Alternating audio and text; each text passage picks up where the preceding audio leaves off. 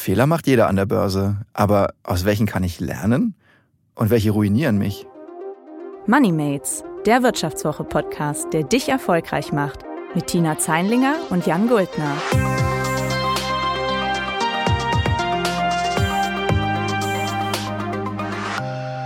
Herzlich willkommen zu Moneymates. Mein Name ist Jan Guldner, ich bin Redakteur bei der Wirtschaftswoche und ausnahmsweise ist heute nicht Tina Zeinlinger mit mir im Studio, sondern mein Kollege Georg Buschmann. Hi Georg. Hallo Jan. Georg, du bist heute hier, weil wir mal eine andere Perspektive einnehmen wollen. Also normalerweise sprechen wir hier über Geldanlage, über Börse, Immobilienkauf und so weiter, immer mit der gleichen Sichtweise und zwar, wie mache ich das eigentlich besonders gut, wie mache ich das richtig. Und heute wollen wir eigentlich mal das Gegenteil uns angucken. Heute drehen wir den Spieß um und schauen, was kann man eigentlich alles so falsch machen. Wir wollen über die kleinen und die großen Fehler sprechen, die man bei der Geldanlage so machen kann was man daraus lernen kann und natürlich auch, wie man sie verhindert. Und Georg wird uns dabei helfen. Aber bevor wir starten, Georg, ähm, erklär doch vielleicht noch bitte mal kurz, was du bei der Vivo eigentlich so genau machst und warum du so gut Bescheid weißt über die Fehler, die man als Anleger so machen kann. Ja, ähm, warum ich so gut Bescheid weiß über Fehler, äh, das liegt natürlich zum einen daran, dass ich äh, schon ganz viele Fehler selbst gemacht habe. Ähm, ich bin seit einiger, seit vielen Jahren eigentlich am Kapitalmarkt selbst als Anleger aktiv und ähm, arbeite bei der Wirtschaftswoche im Geldressort, beschäftige mich also beruflich auch mit äh, Geldthemen, mit Anlagethemen und betreue, seit ich bei der Wirtschaftswoche arbeite, ähm, unseren wöchentlichen Finanzbrief, die Börsenwoche, wo wir so ein bisschen erklären wollen, wie funktioniert ähm, Geldanlage auf eigene Faust. Ähm, da widmen wir uns in zwei Portfolien der Geldanlage mit äh, Einzelwerten und auch äh, da sind uns schon Fehler untergekommen und passiert und genau, da werde ich heute ein bisschen was zu erzählen. Mir persönlich sind im äh, eigenen Anlegen natürlich auch schon ganz viele Fehler passiert, die alle glimpflich ausgegangen sind. Also ich konnte immer ruhig schlafen und stehe heute frohen Mutes hier. Ähm, aber nichtsdestotrotz kann man ja vielleicht aus den Fehlern, die man so gemacht hat, A, was lernen und ja, B, ist es vielleicht auch ganz unterhaltsam, wenn man weiß, ich bin nicht der Einzige, der am Kapitalmarkt vielleicht mal daneben gegriffen hat. Ja, absolut. Ich glaube, das sind auch schon zwei richtig gute Hinweise darauf, was man eigentlich jetzt heute aus der Folge mitnehmen kann. Ähm, also so dieses, ich bin nicht alleine, äh, ich bin nicht der einzig Blöde, der hier rumläuft sozusagen, äh, sondern alle machen Fehler. Und äh, sozusagen dieser, dieser Lernaspekt, ähm, kannst du das nochmal ein bisschen erklären? Also warum ist es eigentlich so wichtig, dass wir überhaupt über Fehler sprechen dann jetzt?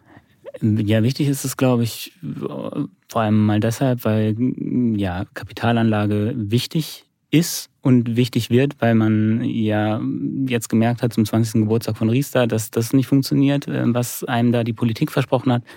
Also dass man den Kapitalmarkt braucht. Kurzer äh, Hinweis noch zu Riester, Riester-Rente meinst du, ne? Das ja, kennen genau, vielleicht auch ganz viele nicht. Ne? Genau, ich meine die, ähm, die Riester-Rente, wo ja die Idee war, dass man ähm, zusätzlich zur gesetzlichen Rente was äh, fürs Alter machen kann, was aber letztendlich ähm, ja daran scheitert, dass ganz viel dessen, was man da einzahlt und an Prämien bekommt, äh, letztlich nicht im eigenen ähm, Säckel landet, sondern bei den äh, Anbietern der Verträge. Genau, deswegen braucht es halt Alternativen und deswegen werden sich viele Menschen mit dem Kapitalmarkt auseinandersetzen müssen. Und ähm, gerade wenn man neu ist, macht man, macht man später auch noch, aber mhm. gerade wenn man neu ist, gibt es einfach viele Dinge, die man falsch machen kann. Und wenn man falsche Entscheidungen trifft, dann kann das nicht nur wie in meinem Fall ganz okay ausgehen, sondern auch äh, mal richtig wehtun. Und das wollen wir ja nicht. Und hm. deswegen werde ich heute mal darüber sprechen, welche Fehler das so sind und ähm, wie man sie vermeidet. Wunderbar. Dann würde ich sagen, fangen wir mal ganz langsam an und tasten uns schrittweise vor zu den etwas schwerwiegenderen Fehlern. Ich würde sagen, wir beginnen dann eben mit ärgerlich, aber folgenlos, gehen weiter über tut schon weh bis zu ruinös oder tödlich. Ähm, und wir schauen mal, wo wir dann enden. Äh, Georg, wo fangen wir denn an? Was war denn so der leichteste Fehler, den du gemacht hast? Ob es jetzt der leichteste war, weiß ich gar nicht, aber er war in jedem Fall jetzt nicht so schwerwiegend und es ist in jedem Fall der erste, ähm, an den ich mich so richtig erinnere. Und das war, äh, da war ich glaube ich noch Schüler und äh, hatte äh, einen Bausparvertrag, der fällig war, wo einfach die Frage im Raum stand, was machen wir jetzt damit? Mhm. Und deswegen war ich bei meinem Bankberater, ja, das hatte ich damals noch. Mhm. So alt bin ich schon. ähm, Ja, und der hatte mir dann einfach äh, natürlich empfohlen, äh, einen neuen Bausparvertrag aufzusetzen, das Geld wieder da rein und äh, schön und gut und äh, da haben sie was. Und das äh, habe ich dann auch tatsächlich gemacht. Und ja, es war damals natürlich, ich war glaube ich 18 oder, ähm, und hatte nicht im Traum daran gedacht, mal eine Immobilie zu bauen oder zu kaufen. Es war für mich natürlich das falsche Produkt. Mhm.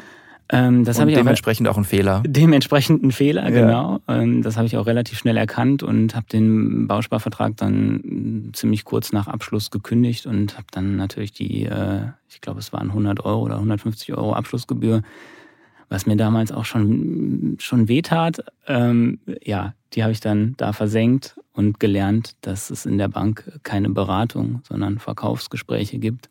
Das und, ist die Lektion. Und dass äh, ja da die eigenen Interessen eher eine untergeordnete Rolle spielen. Nach einer kurzen Unterbrechung geht es gleich weiter. Bleiben Sie dran. Wie steht es um den Standort Deutschland? Wie entwickelt sich der Goldpreis? Wie führe ich in meinem Unternehmen KI ein? Ich bin Horst von Butler, Chefredakteur der Wirtschaftswoche und jeden Tag liefern wir Ihnen Analysen, Kommentare, Reportagen und Hintergründe, damit Sie fundierte Entscheidungen treffen können sei es für ihr Geld, ihre Immobilien, für ihre Karriere oder für das eigene Unternehmen. Wir begleiten sie beim nächsten Schritt und wir denken an den nächsten Schritt. Für unsere journalistische Arbeit wurden wir jetzt sogar mit dem European Publishing Award ausgezeichnet als Magazin des Jahres und das wollen wir mit Ihnen feiern. Auf vivo.de slash ausgezeichnet können Sie jetzt drei Monate lang die Vivo zum halben Preis lesen. Also da würde ich ja zuschlagen. Ich freue mich auf Sie dann würde ich sagen, äh, gehen wir mal, also Bausparvertrag ist ja noch nicht ganz so kapitalmarktnah äh, eigentlich. Ähm, was wäre denn jetzt sozusagen in dem Sinne der erste Fehler, wo du sagst, äh, Kapitalmarkt, Börse, Aktien, da habe ich zum ersten Mal daneben gegriffen? Ja, das ging dann irgendwann so weiter, dass ich ähm, stattdessen Damals gab es noch so Bankprodukte, dass du sozusagen für zwei Jahre der Bank dein Geld gabst und du bekamst dafür positive Zinsen. Also Irre. Ich glaube, vor der Finanzkrise gab es mal, äh, habe ich mal 5% äh, irgendwie für eine Zeit äh, bekommen und angelegt. Und ähm, als das dann fällig wurde und irgendwann nicht mehr ging, habe ich gesagt, okay, komm, jetzt machst du was am Kapitalmarkt. Habe dann meine Ersparnisse, glaube ich, aufgeteilt auf so vier, fünf Aktien. Mhm. So, und das war dann auch nicht so schlimm, aber schon der zweite Fehler, weil ich A, nur in einer Anlageklasse unterwegs war, nämlich Aktien, und das ist ein relativ hohes Risiko. Mhm. Und B, auch nur diese vier oder fünf Positionen hatte und das ja nochmal ähm, das Risiko sehr konzentriert. Genau, das war dann sozusagen mein Einstieg. Das war alles äh, nicht so schlimm. Und ähm, die liefen auch, ja, äh, grosso modo nicht schlecht. Ich habe aber am Anfang nicht nur den Fehler gemacht, dass ich mich auf wenige Aktien konzentriert habe, sondern ich habe auch relativ viel hin und her gemacht. Mhm. Und zwar habe ich gedacht, so, yo, ich habe jetzt mal eine Aktie, die 20 Prozent im Plus ist, super toll. Das logge ich ein und verkaufe das Teil. Ah. Es hat aber folgenden Nachteil, nämlich immer, wenn man an der Börse handelt, entstehen natürlich Spesen. Also dein Broker möchte ja was dafür sehen, dass er für dich die Aktie kauft oder verkauft. Und ähm, es entstehen auch Steuern. Also wenn ich meine 20 Prozent versteuere, dann kann ich mir logischerweise dann vom Verkaufserlös nicht mehr die gleiche Anzahl an Aktien kaufen, die ich vorher im Depot hatte. Mhm. Und ähm, ja, das zu viel zu handeln und da nicht langfristig unterwegs zu sein, ist ein ganz typischer Anlagefehler. Und äh, den habe ich auch gemacht. Mhm. Aber es war, wie gesagt, ähm, jetzt nicht so, dass ich da mega viel Geld verloren habe. Es war halt einfach nicht so clever. Mhm. Das hat wahrscheinlich meine Bank glücklich gemacht und den Staat womöglich auch. Aber für mich selber war es eher nicht so nicht so gewinnbringend. Verstehe. Und ich glaube, heute ist es ja vielleicht auch nochmal, wenn man jetzt so das letzte Jahr betrachtet, äh, Trade Republic und äh, Robinhood und Co. eigentlich nochmal ein größerer Trend, weil damals die, also ich rede jetzt so, als wäre das irgendwie 100 Jahre her, aber auch vor zehn Jahren waren die äh, Gebühren für Trades ja auch noch höher als ein Euro bei Trade Republic. Äh, das muss man sich dann ja schon ein bisschen vor Augen halten, aber selbst der eine Euro, äh, den du da dann zahlst, der ist eigentlich sinnlos oder nicht immer zumindest sinnstiftend, oder? Ja, klar. Also du brauchst ja immer die bessere Alternative und das Steuerthema gilt ja immer. Mhm. Gab es denn sonst am Kapitalmarkt für dich, wenn man jetzt so in die Kategorie geht, tat schon ein bisschen weh, gab es da schon ein paar Fehler, an die du dich erinnerst? Ja, bei mir persönlich schon in dem Sinne, dass ich Also mein Portfolio ist ja dann später größer geworden und ich mhm. habe auch ähm, ETFs dazu gekauft. Mhm. Also dann habe ich für eine bisschen bessere Risikostreuung äh, gesorgt über die Zeit und bin auch in andere Anlageklassen gegangen. Was ein Fehler ist, den ich heute wahrscheinlich oder hoffentlich nicht mehr machen würde, ist, äh, das waren Aktien, die so ein bisschen angeknackst waren, wo ich dachte, ah, da machst du jetzt aber mal einen richtigen Schnapper. Mhm. Und dann äh, habe ich mir die ins Depot geholt und äh, musste dann nach einiger Zeit feststellen, dass der Knacks im Kurs äh, doch seine guten Gründe hatte. Und Was war das für eine Aktie? Äh, das ist mir öfter passiert, ja, aber ein prominentes Beispiel ist, äh, ich hoffe, Sie sind mir nicht böse, es ist die Deutsche Bank. dachte ich, ähm, so ein, ja, damals ja noch ein Weltkonzern. Mhm kannst hier für, ein, für eine relativ läppische Bewertung, also im Vergleich zu anderen europäischen Banken hatte die Deutsche Bank schon immer ein sehr geringes Verhältnis vom Eigenkapital im Verhältnis zum Börsenwert, kannst hier für ein Apfel und ein Ei kaufen und äh, das wird schon wieder steigen. Ähm, das war eine grandiose Fehleinschätzung, weil einfach vergangene Kurse haben mit der Zukunft nichts zu tun und das habe ich äh, da unter anderem mit dieser Aktie lernen müssen. Und ja, weil ich auch andere Aktien natürlich im Depot hatte, hat es mich jetzt nicht ruiniert, aber es ist natürlich schon so, dass man sich nicht drüber freut. Mhm. Also was man vielleicht daraus lernt, eben wie du sagst, ne, man, man hat halt nicht nur die eine Aktie, sondern man ist halt divers aufgestellt, auch auf, über Anlageklassen hinweg. Und ähm, vielleicht der zweite Punkt, also dieses Schnapper machen also meistens ist ja, wie du sagst, eine niedrige Bewertung durchaus gerechtfertigt oder zumindest. Ja, es gibt ja den Börsenspruch, äh, never catch a falling knife, also greif nicht in ein fallendes Messer. Mhm. Und das ist auch eine Erfahrung, die ich gemacht habe. Also Turnaround-Geschichten, also Aktien, die gefallen sind, ähm, und dann darauf zu setzen, dass die wieder frühere Hochs erreichen, ist ein sehr, sehr schwieriges Unterfangen. Und das hat bei mir in, in relativ vielen Fällen nicht geklappt. Genau, da sollte man einfach äh, sich davor hüten zu denken, dass es da irgendeine Zwangsläufigkeit geben muss, dass äh, Aktien äh, alte Stände wiedersehen müssen. Das ist mitnichten der Fall. Mhm. Und äh, in dem Fall hast du dann, ähm, also was war sozusagen dein konkreter Move dann? Verkauft man das dann irgendwann, wenn man merkt, es ja, es tut sich nichts oder? Das ist, das ist der konkrete, das, da wird es auch schmerzhaft, mhm. ja, da, und das ist auch die psychologische Hürde, die man dann äh, überspringen muss. Mhm.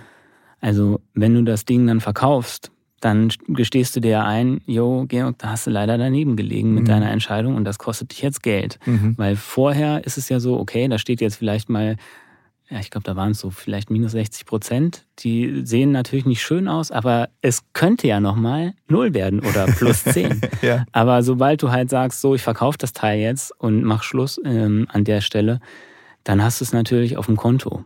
Und dann hast du weniger auf dem Konto, als du mal bezahlt hast. Mhm. Und ähm, ja, das ist einfach nicht so schön und äh, ja, deswegen ähm, vermeidet man das oft. Aber das ist auch ein Fehler, zu lange an, ja, an schlecht laufenden Aktien festzuhalten. Und was in dem Zusammenhang vielleicht auch noch erwähnenswert ist, das hatte ich bei der Deutschen Bank tatsächlich auch einmal gemacht, das ist äh, die Position zu verbilligen, also mit fallenden Kursen zusätzliche Aktien zu kaufen.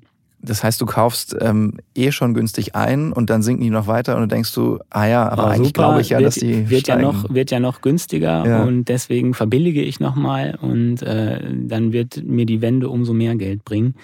Das mache ich tatsächlich öfter, also auch bei Aktien, die jetzt nicht in so einer Situation sind, mhm. sondern auch ähm, bei steigenden Aktien, dass du einfach so ein bisschen den Einstiegszeitpunkt über mehrere Etappen streckst. Mhm um das Risiko zu minimieren, ja, einen besonders ungünstigen Einstiegszeitpunkt zu, zu erwischen. Mhm. Aber das Problem ist, wenn du äh, schlechte Aktien, also Aktien, die schlecht laufen, immer wieder verbilligst, dann hast du am Ende einfach sehr, sehr viel Geld in diese einzelne Aktie gesteckt und hast da dein Risiko total konzentriert. Deswegen muss man sich da sehr beschränken und äh, sollte es damit nicht übertreiben. Und äh, wenn man, ich glaube, bei der Deutschen Bank hat es bei mir glaub, vier Jahre gedauert, vom Einstieg bis zum Ausstieg. Mhm das war bei mir dann, habe ich irgendwann gesagt, komm, das, äh, das gibt nichts mehr, da machst du jetzt mal einen Deckel drauf und äh, dann es einmal weh, aber dann ist auch wieder gut. Nach einer kurzen Unterbrechung geht es gleich weiter. Bleiben Sie dran. Sie leben Fairness, Kultur und Werte? Zeigen Sie Ihr Engagement als Arbeitgeber und werden Sie Teil der Fair Company Initiative. Mit der Fair Company Initiative zeichnet das Handelsblatt Unternehmen aus, die insbesondere Berufseinsteigern und Young Professionals ein faires, attraktives Arbeitsumfeld bieten. Zu den entscheidenden Werten gehören unter anderem das Engagement für Mitarbeitende, Diversity und Chancengleichheit, Nachhaltigkeit und gesellschaftliche Verantwortung. Erfahren Sie jetzt mehr unter faircompany.de. Kommen wir nochmal zu so ein paar Fehlern, die du vielleicht auch in deinen Recherchen mal gesehen hast, weil offensichtlich dich hat's nicht ruiniert, du stehst noch hier, aber es gibt Leute, die du auch bei Recherchen mal getroffen hast, äh, Anleger, die sich richtig ja, verspekuliert, verzockt haben und die dann eben deswegen auch äh, richtig krasse Fehler gemacht haben. Was fällt dir denn da so an Geschichten ein oder was ist dir so besonders eindrücklich noch in Erinnerung, was so ein richtig krasser Fehler war? Ja, mir ist noch besonders eindrücklich in Erinnerung eine Geschichte, die ich vor vier Jahren äh, für die Wirtschaftswoche äh, aufgeschrieben habe. Und zwar ging es da um einen Aktionär von äh, Euro Disney. Das mhm. ist die Betreibergesellschaft, oder inzwischen muss man, glaube ich, sagen, die ehemalige Betreibergesellschaft des ähm, Disneyland Paris. Und ähm, da gab es einen deutschen Kleinanleger in München, den ich auch besucht habe, der, ähm, glaube ich, zur Eröffnung 92 im Park war ja. mit seiner Familie und äh, den das danach nicht mehr losgelassen hat und der so begeistert davon war und äh, dann hat er sich, äh, der war auch ähm, Aktien interessiert und hat sich die Aktie gekauft von mhm. Euro Disney, die ist damals auch an die Börse gegangen. Ähm, ja, sie lief nicht besonders gut, weil ähm, der Park nicht nachhaltig profitabel war, weil die Muttergesellschaft Walt Disney ähm, über Lizenzgebühren, sagen wir mal, äh, ja, dafür gesorgt hat, dass da nicht allzu viel an Gewinn bei Euro Disney verbleibt. Okay, also die, die Gewinne liefen alle in die USA und Euro Disney war Krebs zu Ja, so der, der äh, Kleinanleger bei Euro Disney war mhm. relativ gelackmeiert mhm. in der ganzen Konstellation. Mhm. Aber unser Kleinanleger, oder unser, ja, so klein war es gar nicht. ähm, Wie hoch war der? Äh, ich glaube, er war irgendwann auch mit siebenstelligen Beträgen in, uh. ähm, investiert. Wow. Er war selbstständig. Mhm. Oder ist es vielleicht auch immer noch, ich weiß es nicht. Er musste auf jeden Fall, als ich ihn besucht habe, hat er noch gearbeitet. Mhm ähm, als Fotograf, genau. Äh, ja, er ist, äh, hat sich von diesem Gedanken, dass, ähm, dass Disneyland Paris toll ist und dass es ein super Geschäft ist, hat er sich nicht lösen können und mhm. äh, war davon geradezu besessen und äh, hat genau das gemacht, was ich eben schon beschrieben habe. Also er hat verbilligt, mhm. immer weiter in fallende Kurse äh, hineingekauft und dazu gab es reichlich Gelegenheit, denn die Aktie ist ähm, durch Splits immer weiter verwässert worden und äh, wenn man das zurückrechnet, dann ist sie von 200 Euro auf 1 Euro gefallen im oh. Laufe der Zeit. Also da konnte man sehr lange sehr viel verbilligen und das hat er gemacht und er hatte am Schluss, wie gesagt, äh, hatte er nur noch diese Aktie. Mhm. Also in seinem ganzen Depot? In seinem, äh, sein ganzes Vermögen war in dieser Aktie. Oh. Mit diesem sehr unerfreulichen Kursverlauf. Ähm, gebündelt und er hatte irgendwann auch Freunde gefragt nach Geld, um da und hatte denen dazu geraten, diese Aktie zu kaufen und ja, das war sehr, sehr übel und äh, später wurden die Euro Disney Aktionäre von Walt Disney äh, abgefunden mhm. für relativ kleines Geld, zwei Euro je Aktie ungefähr. Ähm, ja, das, das war, eine, war eine ganz, ganz üble Geschichte. Das hat, glaube ich, auch äh, ja, sein Privatleben sehr belastet und ähm, das merkte man ihm an, dass das so sein ganzer Lebensinhalt war, diese Aktie. Mhm. Das klingt nach einem großen Fehler. Das war krass. Das, das tat mir für ihn sehr leid. Er war ein sehr, sehr netter Typ, mhm. aber hat sich eben da äh, sehr komplett darin verloren, in dieser Aktie. Und es begann tatsächlich mit dem Parkbesuch. Das hat er mir so geschildert, ja. ja. und ähm, wenn du ihn dabei erlebt hast, wie er das schildert, äh, dann diese Begeisterung, mhm. die er dafür empfand, die schien auch in seinen Schilderungen noch total durch. Also mhm. ähm, der hatte, glaube ich, auch als Mailadresse hatte er irgendwie Mickey Mouse, bla. Also der war Ach, auch so ein richtiger so. Disney-Fan. Ja. Und er hatte so eine, so eine kindliche Begeisterung dafür. Und ähm, ja, was ich beschrieben habe, was er gemacht hat, das sind natürlich die Todsünden des Anlegens. Mhm. Ähm, sein, sein ganzes Vermögen in einer Aktie zu konzentrieren, äh, ist einfach äh, nicht gesund, nicht mhm. empfehlenswert und führt ähm, dann und wann zu Desastern. Und ähm, ja, die tiefer liegende Ursache, glaube ich, für dieses Phänomen, das wir da äh, oder dass ich da mit ihm erlebt habe, dass er vor allem natürlich erlebt hat, mir hat das ja nur geschildert, mhm. ähm, ist, dass er glaubte, im Besitz einer Wahrheit zu sein, die am Markt einfach noch nicht gesehen wird, die sich aber Bahn brechen muss irgendwann. Mhm. Mhm.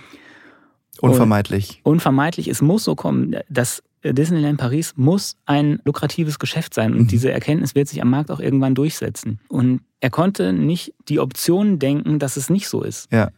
Ist ja ganz interessant. Ähm, ich glaube, äh, bei Wirecard sah man es ja so ein bisschen ähnlich, ne? dass manche Menschen dachten, sie haben hier die eine Wahrheit, das waren die Shortseller, die gesagt haben, das Ding ist eine Betrugsbude und andere dachten, nee, das ist unsere neue große Hoffnung. Und ähm, ja, am Ende hat man halt gesehen, wer recht hatte, aber lange Zeit tat das auch weh, recht zu haben, oder? Ja, das ist so. Ähm, ich glaube, es gab ja auch einen Lehrverkäufer, der sehr lange auf äh, fallende Kurse gesetzt hat, weil er einfach das Modell Wirecard durchschaut hat. Aber bis dann der Markt mhm. Das erkannt hat, hat es ja sehr, sehr lange gedauert. Und ich hatte äh, vergangenes Jahr auch Kontakt mit einigen äh, Privatanlegern, die die Berichterstattung der Wirtschaftswoche, die ja schon länger gegenüber Wirecard relativ kritisch war, hatten sie da äh, recht scharf angegriffen und mhm. ähm, genau, ich hatte dann nach der Pleite mit ihnen Kontakt aufgenommen und nochmal ähm, drüber gesprochen, wie sie sich da so, ja, wie sie das erlebt haben. Und da bin ich natürlich auch auf genau das Phänomen gestoßen, das ich eben schon mit Euro Disney beschrieben habe, dass sie einfach ja alle anderen Möglichkeiten, als dass Wirecard ein tolles Unternehmen ist, das haben sie einfach als Ding der Unmöglichkeit begriffen und haben auch genau wie unser Euro-Disney-Anleger zum Teil sehr sich davon wegtragen lassen und alle Sicherheitsmaßnahmen, die man beim Anlegen einfach beachten muss, haben sie außer Acht gelassen. Und äh, ja, ich hatte jemanden äh, am Telefon, der mir gesagt hat, er hätte einen sechsstelligen Betrag damit verloren und das wäre ihm so unangenehm, er könnte da mit seinen Kindern nicht drüber sprechen. Ähm, ich glaube, was man jetzt vermeiden sollte, hat man so ein bisschen verstanden. Aber wie du auch am Anfang sagtest, also es wird jeder trotzdem irgendwie mal einen Fehler machen. Was könnte man denn jetzt sozusagen als Strategie sich überlegen, wenn wir mal jetzt davon ausgehen, ich mache irgendeinen Trade, mache irgendeine Entscheidung am Kapitalmarkt und am Ende war es ein Fehler. Wie gehe ich damit um? Also wie, also ich vermute jetzt einfach mal, ich sollte nicht zu emotional reagieren und irgendwie die Nerven behalten, aber ist das das Einzige, was ich tun kann oder gibt es noch mehr? Ja, es kommt natürlich immer sehr darauf an, was für eine Art von Fehler man macht. Mhm. Ähm, also wenn du jetzt ein weiß ich nicht, eine unvorteilhafte Lebensversicherung abschließt, dann muss man sich natürlich genau die, die Konditionen angucken, wie es ist, wenn man da wieder raus will. Grundsätzlich, glaube ich, sollte man sich mit Fehlern auseinandersetzen und zulassen, dass man Fehler macht und ja, einfach versuchen, daraus zu lernen und zu analysieren, was hat man falsch gemacht, was kann man für die Zukunft daraus mitnehmen. Mhm.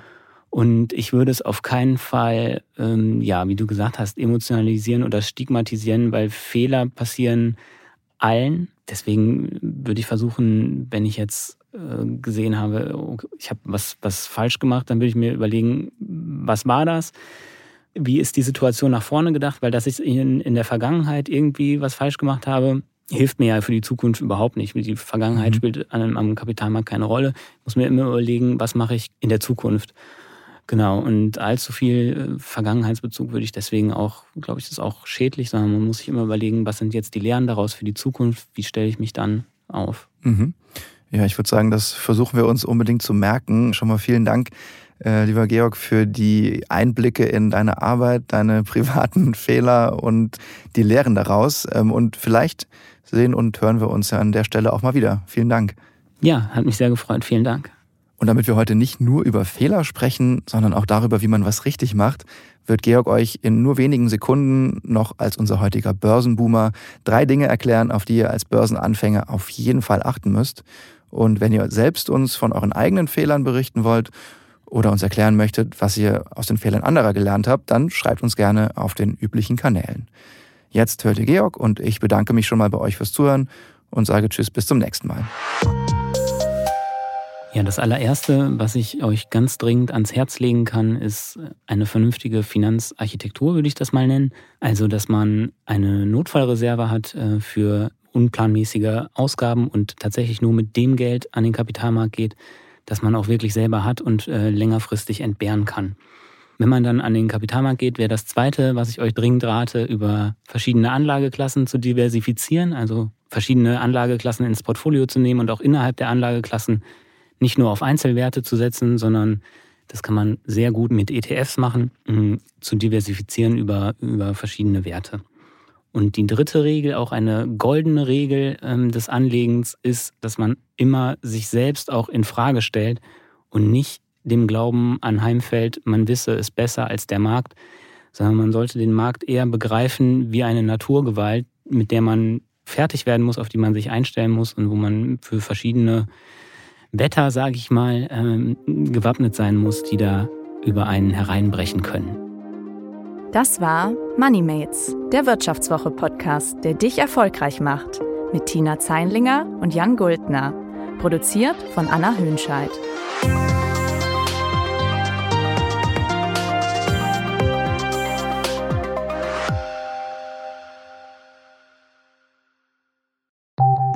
Nach einer kurzen Unterbrechung geht es gleich weiter. Bleiben Sie dran. ChatGPT und andere Technologien verändern unsere Arbeitswelt rasant.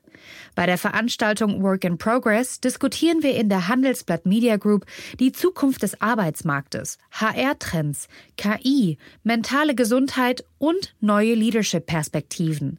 Sei am 13. und 14. Juni in Düsseldorf oder virtuell dabei und melde dich jetzt an unter work-progress.de.